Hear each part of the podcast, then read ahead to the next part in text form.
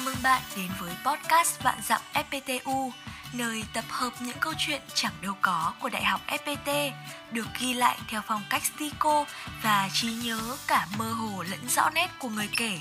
Và đây là câu chuyện của ngày hôm nay. Cóc đọc, nơi tôi tìm lại khoảng thanh xuân bỏ lỡ. Bài viết của tác giả Hồ Thị Khánh Như, FPT Edu HO.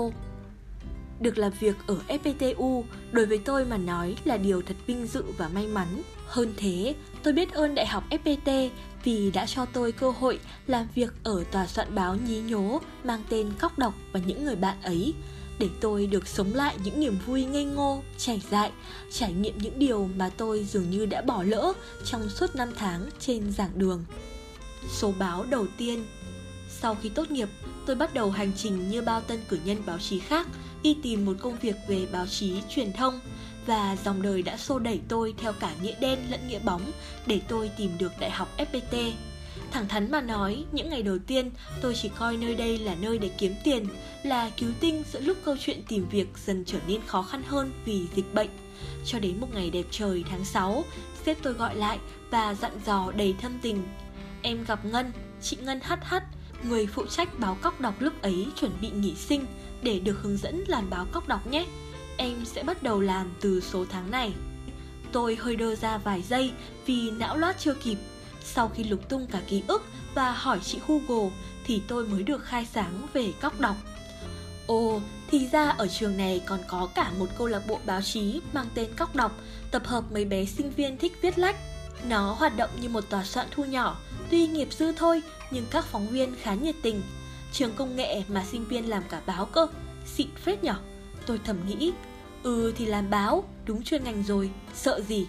Tôi tặc lưỡi vì cho rằng nó cũng chẳng khác gì các công việc viết lách trước đây tôi vẫn làm ở trường. Nhưng không, cuộc đời là chuỗi những bất ngờ và nếu bạn chủ quan thì nó luôn sẵn lòng cho bạn vài cú vả để tỉnh người ra. Và đầu tiên là khi tôi đến gặp chị ngân để hỏi về cóc đọc. Thay vì bắt đầu hướng dẫn tôi làm chủ đề báo, gom bài, biên tập, chị nở nụ cười nhẹ đầy ẩn ý và hỏi Em có kinh nghiệm đối phó với mấy đứa lầy lầy không? Nhìn mặt là biết không rồi, thế chuẩn bị tinh thần đi nhá. Bọn cóc đọc này lầy lắm đấy. Ờ, vâng. Nếu có giải cho khuôn mặt đần độn nhất năm Thì chắc chắn tôi sẽ ứng cử cái mặt tôi lúc đó cho chức quán quân những ngày tiếp theo, tôi vẫn vác cái mặt đấy để đi chào hỏi mọi người và hơn hết là làm quen với các em phóng viên của Cóc Đọc. Tôi chính thức trở thành thành viên mới của Cóc Đọc theo một cách không thể ngơ ngác, ngưỡng ngàng và bật ngửa hơn thế nữa. Những công việc về viết lách, biên tập cũng không quá khó khăn, duy chỉ có việc thúc giục các phóng viên viết bài là gian nan vì đúng là chúng nó lầy thật, từ dỗ ngọt định nọt cho đến giận dỗi nhau chẳng còn chiêu gì mà tôi không làm nhưng tôi phải công nhận một điều là trí thông minh tưởng tượng của mấy đứa quá ư là phong phú, thể hiện ở 1001 những lý do giải thích cho việc trễ deadline. Mấy nay con mèo nhà em nó ốm, hu hu, trà xanh thần trường. Ơ deadline gì đấy chị? Tẩy não chân kinh. Em thấy có bạn kia cũng nhận bài nên em nhường bạn, em không viết nữa. Bút pháp tương thân tương ái, với cả tá những câu ơ, của em, của chị khác nữa. Mỗi lần tôi hỏi đã viết bài chưa? Chắc cũng nhờ được tổ ao làng độ hay sao mà số báo tháng 6 của tôi cũng xuất bản thành công, kịp deadline. Phủ, hú vía. Lấp đầy thanh xuân giang dở, Tuy gặp nhiều pha chảy chật mãi mới có báo đi in, nhưng bù lại, làm việc với tội nhất quỷ nhì ma cũng mang đến cho tôi nhiều kỷ niệm đáng nhớ và cả trải nghiệm thú vị để bây giờ nghĩ lại vẫn cười đến tuyết miệng. Trước đây khi học trường báo, chúng tôi không có cơ hội được đi học quân sự ở Xuân Hòa như các trường khác. Nhà trường cho sinh viên học ngay ở sân bóng bên khu ký túc xá. Bạn bè thấy vui vì phải đỡ đến nơi khổ ải. Còn tôi thì chán ra mặt mất tận 2 tuần vì chẳng được đi đâu. Nhiều người nói tôi thân lừa ưa nặng. Đúng thế, chắc vì tôi đã được nghe các tiền bối kể về những kỷ niệm ở Xuân Hòa nhiều quá Nên đập ra cũng thèm một lần đi trải nghiệm xem sao. Tưởng là thanh xuân đã bỏ rơi tôi như thế Cho đến khi tôi được nhận nhiệm vụ đi tuyển quân cho cóc đọc tại Xuân Hòa. Chẳng là các em sinh viên đại học FPT khi mới nhập trường sẽ dành ngay một tháng để lên Xuân Hòa học tháng rèn luyện tập trung. Hooray! Khăn gói quả bước và cả thùng báo cóc đọc tôi cùng ba em sinh viên Duyên, Hưng và Quỳnh lên đường đến Xuân Hòa làm nhiệm vụ. Công sức chị em chúng tôi ngồi bus 3 tiếng ê cả mông vác báo đi phát khắp Xuân Hòa như trẻ em lang thang cơ nhỡ đã được đền đáp bằng việc thu nạp thêm vài bé vào cóc đọc. Một số em K16 sau này vẫn nhắn tin cho tôi nói là biết đến cóc đọc vì đọc báo ở Xuân Hòa hoặc thỉnh thoảng sẽ có vài tin nhắn đi lạc đến hòm thư của tôi kiểu Chị Như ơi, em muốn hỏi về FAP ạ. Chị Như ơi, em muốn hỏi về bảo hiểm y tế. Chị ơi, học phí của trường mình như thế nào thế ạ? Dù không biết các em là ai, nhưng tôi luôn sẵn sàng đưa đúng địa chỉ mà các em cần tìm hoặc giải đáp trong phạm vi hiểu biết của mình. Ừ, tất nhiên là cũng thấy có chút vui vui vì thấy mình oai như cóc ấy. Tất nhiên, thu hoạch tuyệt vời hơn cả chính là những câu chuyện dở khóc dở cười suốt hơn 24 tiếng ở Xuân Hòa rồi.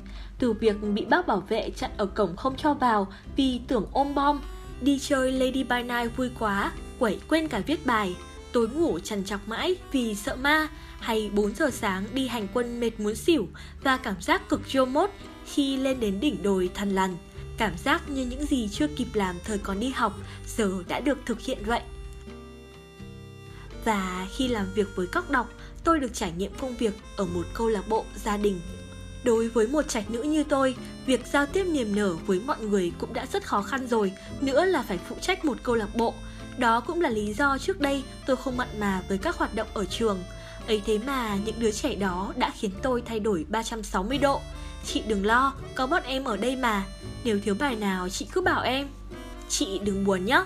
Đó là những câu an ủi tôi thường nhận được mỗi khi buồn, stress vì áp lực cả công việc lẫn cuộc sống, cả khi thất tình.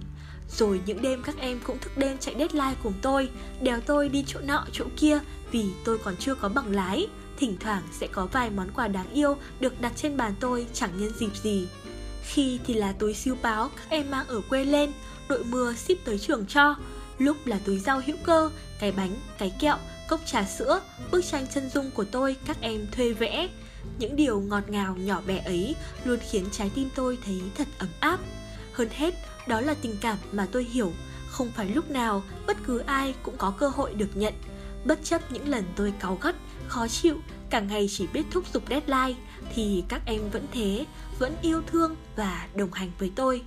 Sau cùng tôi nghĩ, cóc đọc cũng giống như trái tim của tôi vậy. Tôi luôn muốn giữ nó đập mãi và để dành thật nhiều tình yêu ở trong đó.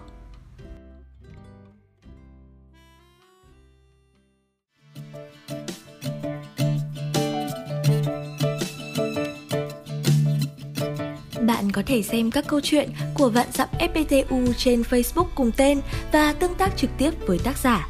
Đừng quên subscribe tất cả các kênh của FPT Edu vì còn rất nhiều thứ hấp dẫn dành cho bạn.